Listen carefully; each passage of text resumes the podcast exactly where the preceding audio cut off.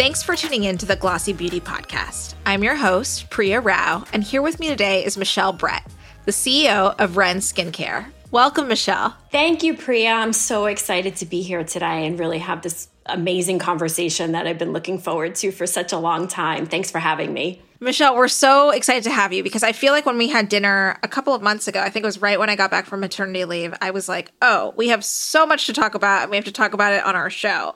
But before we kind of get started with with Ren specifically, I'd love to hear how you found your way into beauty because if I remember correctly, you know, you were a New York City kid. Yeah. And, you know, it wasn't necessarily obvious even though you were in New York and you had all these options in terms of career and you saw lots of different creatives, um, but it wasn't necessarily a natural girl transition. Yeah, absolutely. Um, yeah, my story is um, is definitely not, I guess, traditional in how I got into beauty because uh, my, I think my life in many ways was not necessarily it didn't necessarily turn out the way I thought it would when I was a kid growing up in New York City. Um, you know, I come from a family of blue collar workers, really just focused on you know uh, you know working hard, work ethic, making sure you can take care of yourself and you know education and higher education and a real career path was never something that as a child that was really instilled in me. And growing up in new york city that's kind of the same way the concrete jungle treats kids, if you, in a way, um, because it is all about hustling in one way or another. And for myself growing up, it was very much like I had to take care of myself. I had to, you know, get a job. I had my first job when I was 11 years old. Um, you know, if I wanted anything out of the norm, it was very much about me taking care of myself. And, um, you know, with that, it was, it was about me learning and being able to advance in every aspect of my my life as it would relate to really being able to take care of myself from a financial perspective.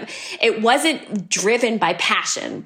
Um, but as I started to learn and grow in, in, in my confidence level throughout my life, um, I realized that what I do like is actually servicing people and, um, and really where my passion was in, was in customer service and hospitality. So my dream sort of became to work somehow in the hospitality world, whether that was, you know, through hotels or, you know, in, in any other way. And I ended up in the travel industry when I was in my early 20s. I worked as a travel agent and that was all about servicing customers. But what was great about that is it gave me the opportunity to travel the world as a young person without a lot of means. Um, and what I loved about that was, again, this engagement that I had with people and the travels really did give me, um, um, sort of a passion to, you know, be more global, I guess, to speak, and learn more about communities. And um, and with that, beauty comes along hand in hand with that. Um, as a as a customer facing person, I always had to look my best. So I was never one that was very high maintenance, but I knew that I had to look, you know, be buttoned up, not only from you know my knowledge, but also from my appearance. And that led me down this like sort of you know discovery of beauty and with that, my career change came in a very non traditional way. So. So, Michelle, your first job, I believe, in beauty was at L'Occitane in sales. Was that kind of a culmination of being abroad and being in travel and then finding your way to maybe more the customer service side of beauty? Yeah, exactly. Well, actually, I started in retail. That's where this, the sort of the jump from travel and hospitality was very basic of me working in retail. Prior to L'Occitane, I actually worked at Bath and Body Works, which was, that's a story for another day. Um, but that was very 90s of me to work at Bath and Body Works. But at that time, there really wasn't this prestige space. It was very much like mass or or luxury until some of these smaller brands started to come into the play, and most of them weren't uh, you know American brands. So I actually discovered L'Occitane through a friend of mine who introduced me to this amazing brand, and I took a chance and went and asked them if they would be willing to take me on to work work at this company that had just arrived in the US. Um, so I started actually on the retail side with L'Occitane. And because they were growing in the US and this prestige distribution network was really going, I mean, Sephora just had landed as well in the US. And QVC Beauty was a huge, um, you know, part of the prestige growth. And at that time it was huge. So I started to do a little bit of everything at L'Occitane and ended up in this wholesale area where I was, you know, learning along with the brand how to work with, um, how to work with distributors, how to work with independents and how to work with Sephora and QVC at a time when they were, they were, everybody was new to this market. You know, it's so interesting to hear your story, Michelle, because I mean, nowadays, and I say this probably too much on the show, but you know, nowadays, you know, people find their spot on social media or they're an influencer or they went and got their MBA. And from what I understand, you know, obviously this job and your Bath and Body Works job led you to, you know, your career in beauty. And you were at, most recently before Ren, were at Living Proof and literally had every role there from yes. sales to marketing to I mean you did everything. And we rarely hear of these born and bred beauty people that come from the retail space. Could you talk a little bit about that about how it became like a career path for you especially at Living Proof? Yeah, absolutely. When I when I had the experience at L'Occitane, what what was really unlocked for me is that I realized at some point that I knew a lot more than A, I gave myself credit for, and B, that a lot of other people who had been classically trained knew as well, because it was a very niche time where, again, these smaller brands were coming in, prestige beauty was being built. Sephora was just landing on the scene. They had five stores when they launched. They have over 600 now. Um, and, and between Sephora and QVC really and building this beauty, I realized that I, I had a lot of knowledge that I could share and that people were really hungry for. So where L'Occitane led me actually is I kind of made the leap out of L'Occitane into this consulting world because I had contacts reaching out to me saying, Hey, we want to get into Sephora. Hey, we want to sell on QVC. We heard you're the person. And so for, you know, if, mm, about 18 months to, to two years, I did consulting for very small brands who were trying to sort of make it in this industry. And unfortunately, many of them didn't because it's so challenging, as you know. Um, and, you know, but what that did was allow me to build contacts that were, again, looking to grow their business in a non-conventional way where they didn't have a lot of experts. So I was able to, in between L'Occitane and um, Living Proof, work with a lot of brands in beauty, whether it was color brands or hair care brands or skincare brands. And then I was introduced to the founders of Living Proof through this same network. And they were looking for somebody who knew how to build and grow a brand at Sephora and at QVC. And so I came on board actually as a consultant for the first six months. This was before the brand launched. It was before the brand wasn't actually even called Living Proof. It was the working name um, for the for the company, which is very biotech um, of Living Proof to be behind like closed doors with a different name. Um, and within the first six months, we had made such incredible strides and had such interest from retailers and really consumers with starting this buzz that there was no other place that I wanted to be than to build this brand uh, in the in you know in the industry. So. And you were there for about 14 years, yeah. correct? through the through the Unilever acquisition and all of that. Yes. Correct? Yeah, absolutely. So, I mean, obviously, I can understand why, you know, a CEO role might be attractive at Ren, another Unilever brand, but how did that come about? And now being in the seat for, I believe, six months, you know, what what did you say your first order of business was? Yeah, yeah, that's a great question because I had a laundry list coming in and I had to narrow that down pretty quickly. Um, but yeah, I think, you know, working at Living Proof and being able to work in an environment, in a startup environment that had such a great group of people that were very like minded and very passionate about delivering, delivering results and growing a brand the right, you know, with ethics and morals, um, because we all had that. And we were acquired by Unilever in 2017.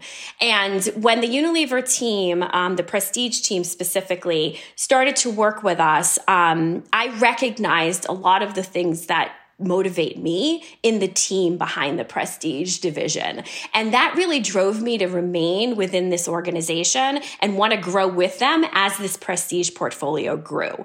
Um, the story of Ren is really funny because um, one of my first conversations with Vasiliki, who is the head of Unilever Prestige, was about the other brands in the portfolio. And I told her, as of now, because there's many other brands that have come into the fold, the two brands that I love the most in this portfolio are Living Proof and Ren. And I had fallen in love with Ren in 2002 in London. And I just, the, the brand to me has always been a brand that has been differentiated has had you know a niche but a large niche uh, consumer to serve has had such a strong purpose that it almost the full circle moment for me was this opportunity coming from Vasiliki um, you know five years after the acquisition of living proof so tell me about Ren because you know, I feel like and this is an outsider's perspective obviously, but it's such an incredible brand. It was one of the first brands that Unilever purchased. I believe it was the second yeah. in the prestige portfolio. Um, it was early to sustainability, it was early to clean. But, you know, in the years since, it seems to me that like those messages, especially the sustainability messages, have overtaken, say, how great the product is and how um, the U.S. consumer interacts with the con- product. So tell me a little bit about like you know, is that because it's still like known as a British brand or is that because, you know, you felt like that there's something new that needs to be done? Yeah, absolutely. And I think it relates to um, one of your questions I didn't actually answer, which is sort of my first, you know, my first few weeks or months at, at Ren, what were my orders of priority? And the first one was really understanding the brand because you're 100% right in that even from myself as a consumer, I saw the evolution of this brand really change from something was very focused on sensitive skin and natural and clean to going into this very and a natural evolution into sustainability because it is conscious, um, a very conscious brand, but it, it almost went a little bit too far to that side where the message became about all of the efforts in packaging and not necessarily showcasing the efficacy of the brand and what the point of difference is. And, you know, the brand made a zero waste pledge to be zero waste packaging by January 23. The pledge was made before I, I got here. And when I arrived, the pledge was complete. And now it's like, what's the, now that we've we've had this pledge, what's next for the brand. And it really is making sure that our brand focus is our point of difference, which sustainability is one part of that. And I say to the team all the time, zero waste pledge we made. The biggest waste is somebody buying a product and throwing it in the trash because they actually don't know what it is. So the biggest opportunity for me was going back over the last 20 years, speaking to the founders, speaking to the people that work for the company for many years at many different stages, speaking to our product development team and research and development team, and listening to the data and the customer information that we had so I can truly understand what is resonating now, where our opportunities are, and help to build where we want to be in the future. Michelle, what are those other priorities? Because you know, we we talked about the zero waste pledge and what you're doing with sustainability, but there is also, you know, the clean portion of it, which is still kind of tracking here in the US and abroad sensitive, which has been a big theme at Sephora with other brands like Tower 28 in the makeup space. And then there's just product and marketing and awareness and you know, so what do you if if if a new customer came to you and said, "What's Ren all about?" what would you say? Yeah, the priorities for the brand is really being clear in the way that we are communicating our brand to consumers. Right now we're using everything in our toolbox to be able to grow our consumer base, but the reality is is that what we need to do is share with consumers what our true point of difference is, which is a clean brand that is formulated for sensitive skin. And sensitive skin is a broad umbrella, but the reality is, is that sensitive skin is something that we all suffer from. And so our job is to show people what sensitive skin is at any given moment and how our products can make can work on sensitive skin, not irritate the skin, but also deliver benefits beyond just not irritating the skin. And that's the efficacy part that the teams are focusing on now in refining our real true position um, to consumers. So, you know, that's really interesting to me, Michelle, because I feel like, you know, there's so much more education going on. I mean, I think the consumer has more education at their fingertips, you know, whether it's TikTok or the internet or, you know, any social media channel. But at the same time, there's a lot of misinformation. You know, I think you know what what's going on in TikTok is hilarious because then you're seeing things being used for the wrong uses. And then there's this whole rise of derm talk where dermatologists are coming in and being like no that that's not what you're supposed to do. So I'm wondering like how you're slicing and dicing that education. Like is it on these channels? Is it with experts, derms? Like because it can get quite convoluted. And that's me saying this and I'm in this industry. Yeah, yeah, no, totally. And it's a beauty junkie and also in the industry, I 100% concur. And I think that's that's something that we as a brand and the teams have to be very disciplined on because one of the things that, you know, we don't want to do and sometimes can fall victim to to, I think many brands can, is trying to do everything, trying to make sure you're part of a trend, trying to make sure you're part of every conversation. And that can dilute things across the board. So for us, it is really, we have clinical tests on our products. We work with dermatologists. We formulate with very specific um, intentions from an ingredient perspective to an efficacy perspective.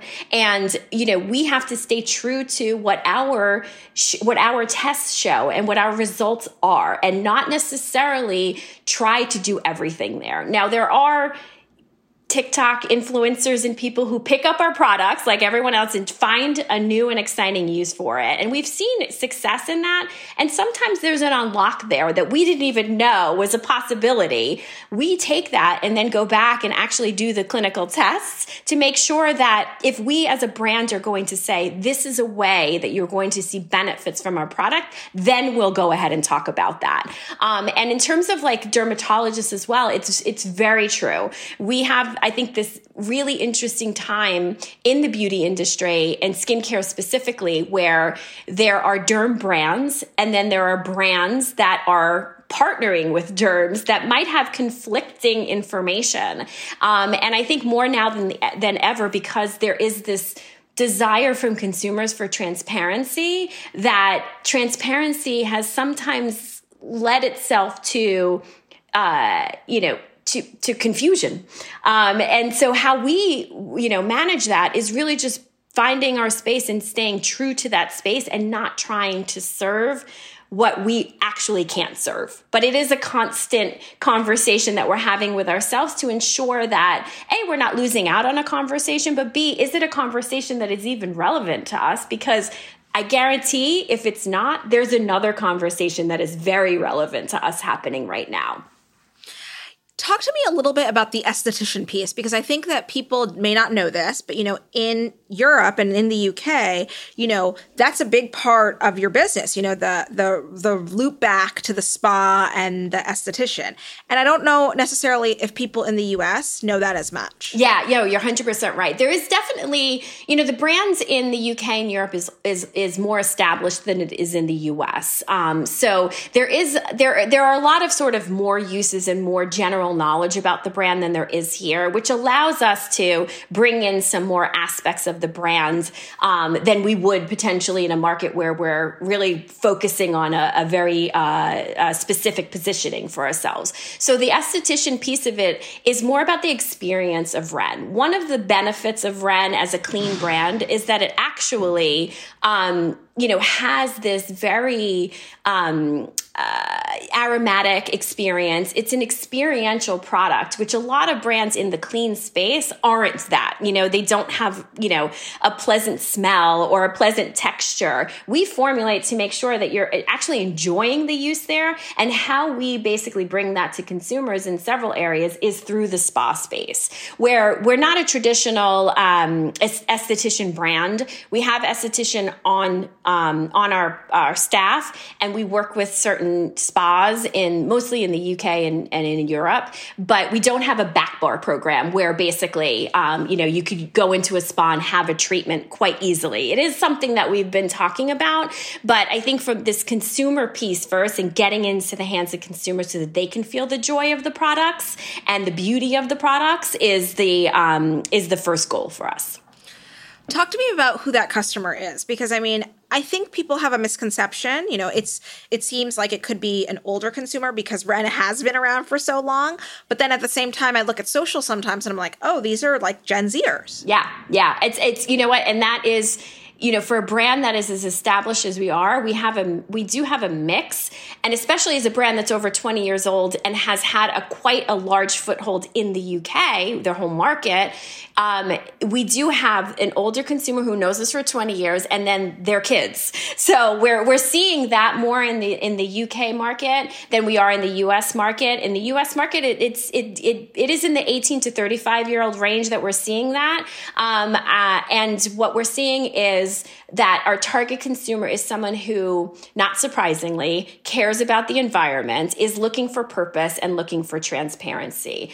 And we offer that. And where we are not hitting the mark 100%, which is what we talked about, is really this driving that efficacy and driving the results. And so, from a marketing perspective, we have this toolbox to use to show people how efficacious our products are the claims, the clinicals, the before and afters. We need to talk about that more so that we can get those consumers to who are who are not necessarily sustainable first, but want to, you know, have products that are efficacious and and get that new consumer in there. But our age range is about 18 to 35 in the US. Talk to me a little bit about what's happening at retail. I mean, you are a retail junkie. You know this, you know what's happening in stores, and you've known that since the beginning of your career. So I imagine, you know, that store unlock is very important. And you know, you're in Sephora, you're in other doors that have a big footprint. So what's happening with the associate there? Because that's so much about the the path to purchase in beauty. Yeah, absolutely. Um, it is a huge priority for us to win in that space, and you know we we have had some struggles there in the past. I think obviously COVID has really lent itself to have some challenges, and for a brand that has still a small footprint in the US. It is really about driving that awareness and excitement. And for the past several years, the awareness and the excitement has been focused on digital. But there is a desire from consumers and a desire from younger consumers to have experiences. So we are investing in bringing our brand to life more in Sephora stores, partnering with them to make sure that our brand stands out more and is showcasing our positioning and being able to staff the store stores with our experts um, to uh, engage with consumers to educate consumers, to have fun with consumers, and show them, you know, and let them try the product so that they can really bring it to life. So it's a work in progress. Um, we're not there yet in terms of bringing that level of excitement, but we are partnering closely with Sephora as, you know, our premier partner from a retail perspective in the U.S. and Canada to bring that more to life in the in the near future. We'll be right back after this break. When you think about expanding that US footprint, obviously Sephora is, you know, it's it's a race to the finish, I believe, between Sephora and Ulta, you know. But have you thought about other retailers here in terms of expansion or is it really about, you know, fixing or fine tuning that Sephora experience before you go broader. Because, you know, a lot of the brands in the Unilever Prestige portfolio are Sephora brands. When you think about Tatcha, when you think about uh, Paula's Choice, which is recently going into Sephora, I mean, it seems like that is you know your bread and butter or yeah. the portfolio's bread and butter. Yeah for yeah, yes uh, there yes there is um, a lot to be said about that. I think i come from when i came from living proof that business was very much ulta and sephora because it's a hair brand. So ulta has a really strong footprint in the hair um, eh, the, you know with hair consumers. They're very trusted for many years with hair. And sephora is growing in that category. Obviously the entire category is growing. For ren because we need awareness we need awareness and and find tuning of our positioning to our consumers. Um, we want to keep our footprint small for the next few years and really partner to bring the brand to life. And as a partner, um, Sephora is the innovator. Sephora is the brand builder. They can take a niche brand and really tell that story. And working with them is really important for us to be able to do that before we start expanding our footprint into a wider, um, you know, distribution network. So really, our focus is is going to be um, a, a health healthy but specific retail distribution plus our D2C business.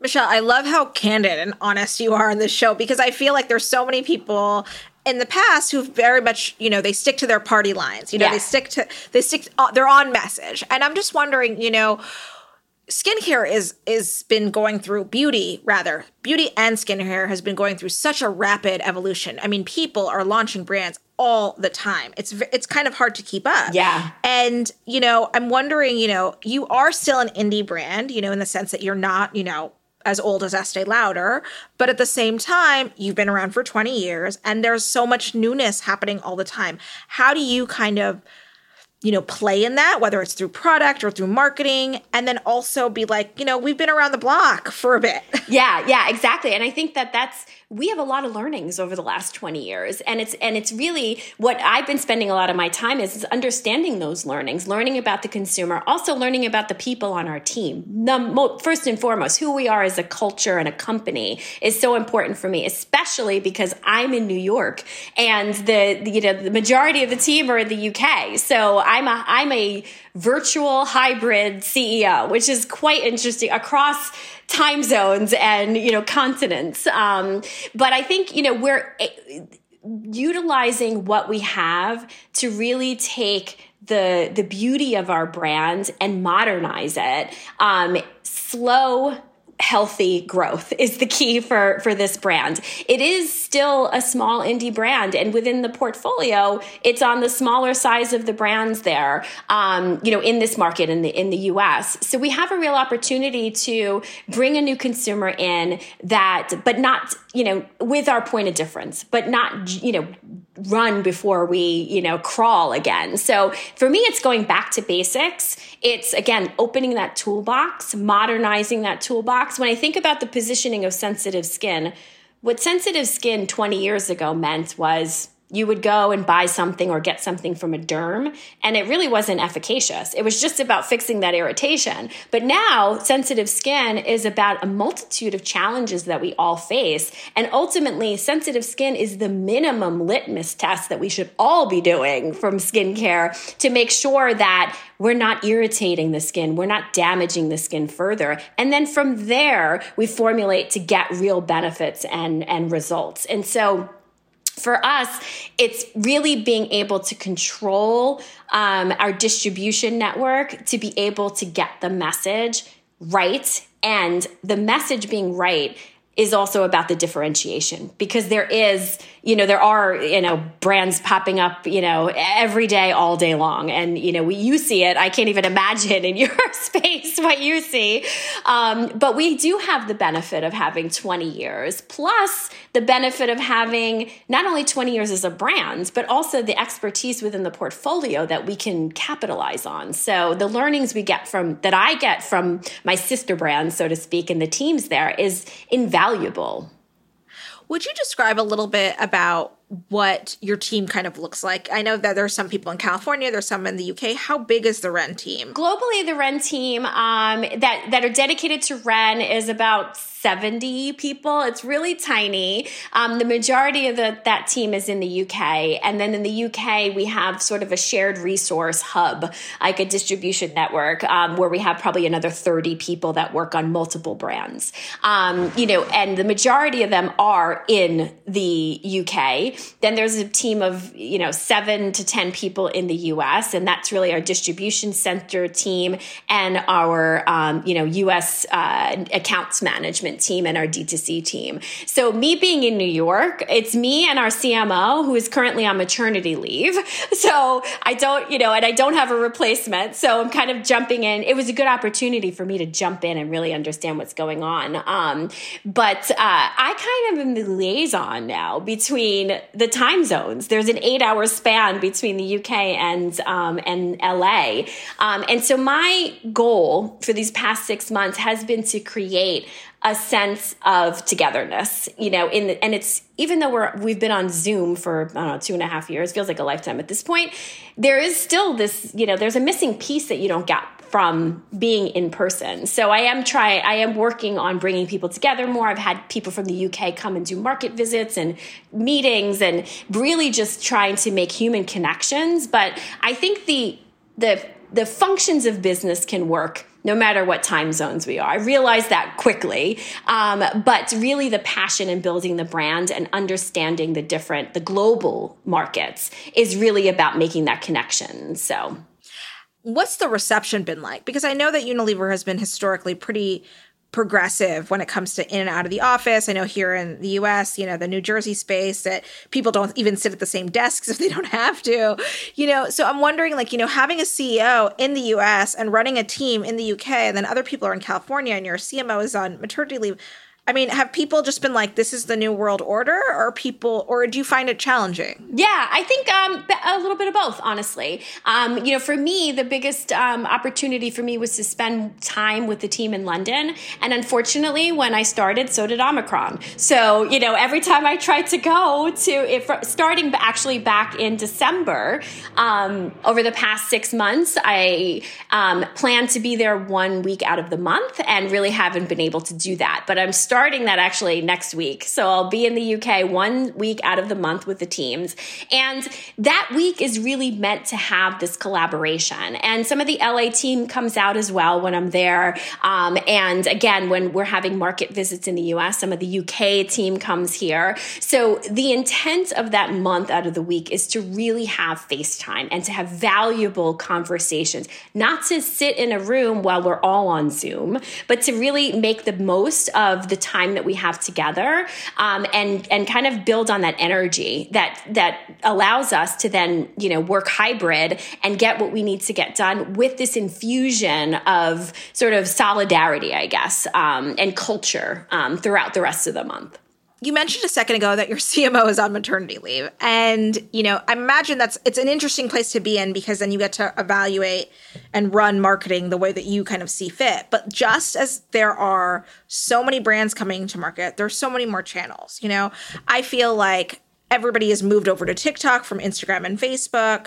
I mean, and we saw that trend, but now live streaming on TikTok isn't really happening anymore. There's Discord, there's Twitch. Like, what are you prioritizing? And not to mention, not to mention, it seems like out of home is back and TV ads yes. are at. So, what are you thinking when it comes to your marketing mix and the balance between performance marketing, store marketing? Yeah. You know? Yeah, absolutely. It is a, a, a, a crazy time because every time you think you've got it figured out, there's another, you know, another channel or another, you know, loop that you have to jump through that you thought you were on this path and, you know, it, it just hasn't taken off. But it is, for us, it's about, you know, it's focusing. Um, we can't take everything on. So as much as I'd love to really be in the metaverse and, you know, you know, walking down this NFT path or in Twitch, it is, it just isn't right for the brand right now. And, you know, focusing on the fundamentals of how we're reaching consumers, um, you know, those things are emerging and they will hopefully be there. Um, but there are still so many platforms that the majority of people are discovering brands on, and that's really where our focus is. Um, so obviously, you know, in this world, digital is digital first. That's how people discover brands, um, and we're continuing to focus on that from a D2C perspective, from obviously social, um, and um, you know, social meaning mostly TikTok and Instagram. We're not really testing any new any new devices out right now, but at in home is actually repeatedly popping up as an as an area of opportunity. So, you know, I'd say that we explore things to see if they're viable for our business and if it's worth changing course right now. And that's kind of how we're going to manage it in real time at this point. And I guess the last question I have for you, Michelle, which is a bigger picture question, is how are you feeling about the economy? You know, I mean, I feel like every day there's another headline about it's happening. I mean, we've been in this inflationary period for a while. It doesn't seem to be getting better. Like, what are your thoughts on both, you know, what you're investing in internally and what you want to go after, and then also what the consumer response is going to be? Because I think that, like, there's been a lot of headlines, at least in my opinion, that say, like, oh, everybody's going to be buying beauty forever. We've been indoors. And I do agree that the beauty customer might be more resilient and is that simple luxury. But how much beauty can we all have? Mm-hmm, mm-hmm. Yeah, it's definitely something that if you ask like what keeps us up at night, that's probably one of the things.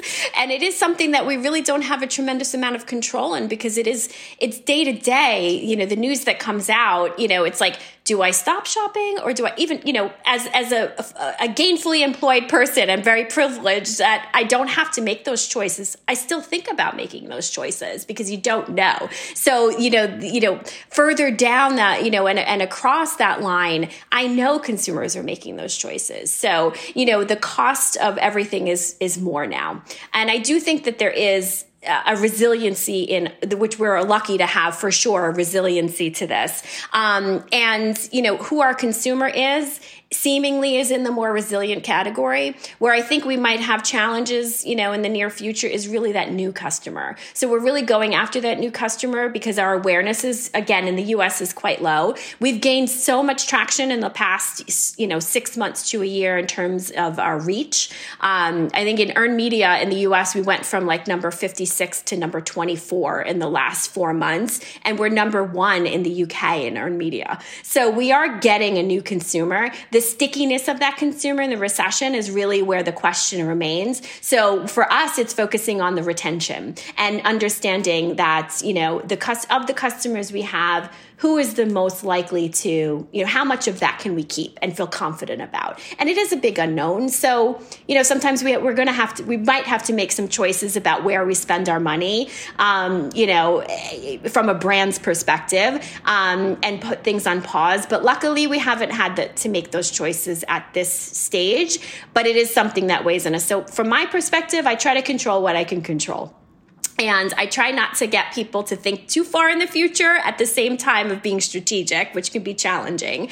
Um, but, you know, when I think about how we can, uh, improve our you know our cost of goods so that we can be you know controlling our prices a little bit more that's an exercise that we have going on can we you know buy further in advance a, a you know you know a bigger quantity of bottles so that we can save money and pass that on to the consumers. Those are some of the things that we're we're doing to try and hopefully offset that. But the reality is is that we you know we all know it's a challenge. So um, we do what we do uh, best to con- control what we can control at this point I imagine this has a lot to do with, you know, being part of a bigger company, but you know, these price hikes and, you know, supply chain issues, it seems like everybody is raising prices, which I think is a really scary proposition, but I mean, are you thinking about that yet? Or are you thinking about more promos or more buy one, get one free? Like, I mean, yeah. it seems like that's stuff that we're all going to have to be thinking about. Yeah, yeah. We definitely have many conversations about it. I think that, you know, the, we've actually walked away from promos. The brand was quite promotional in the last couple of years, and we've walked away from that. We've seen, you know, that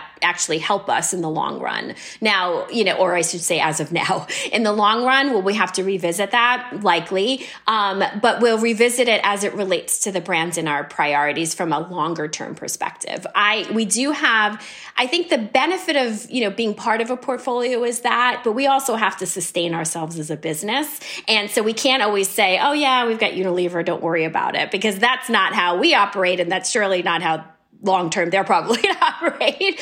Um, so they you know the, the love for the brand is there but uh, you know the brand needs to be sustainable um, as a brand. And you know the choices that we make again trying to save those save on costs um, you know we will we will work towards remaining that. Um, but we did like every other brand have to take a price increase. Um, and a lot of that is related to yes supply chain. Um, thankfully we actually haven't had supply chain issues because all of our products are made in the uk um, where the supply chain issues come from us is in the sustainability space because we use bottles and pa- and jars and packaging that you know we're we're uh, the biggest fish, even though it's and in a very small pond of being able to resource these things. So, if you want to be a sustainable zero waste brand, it costs a lot of money. And you know, and I, I don't, as a consumer myself, and as you know, a sustainably um, led brand leader, I don't want the cons- to have to put the onus always on the consumer to do better. It's up to brands to do that,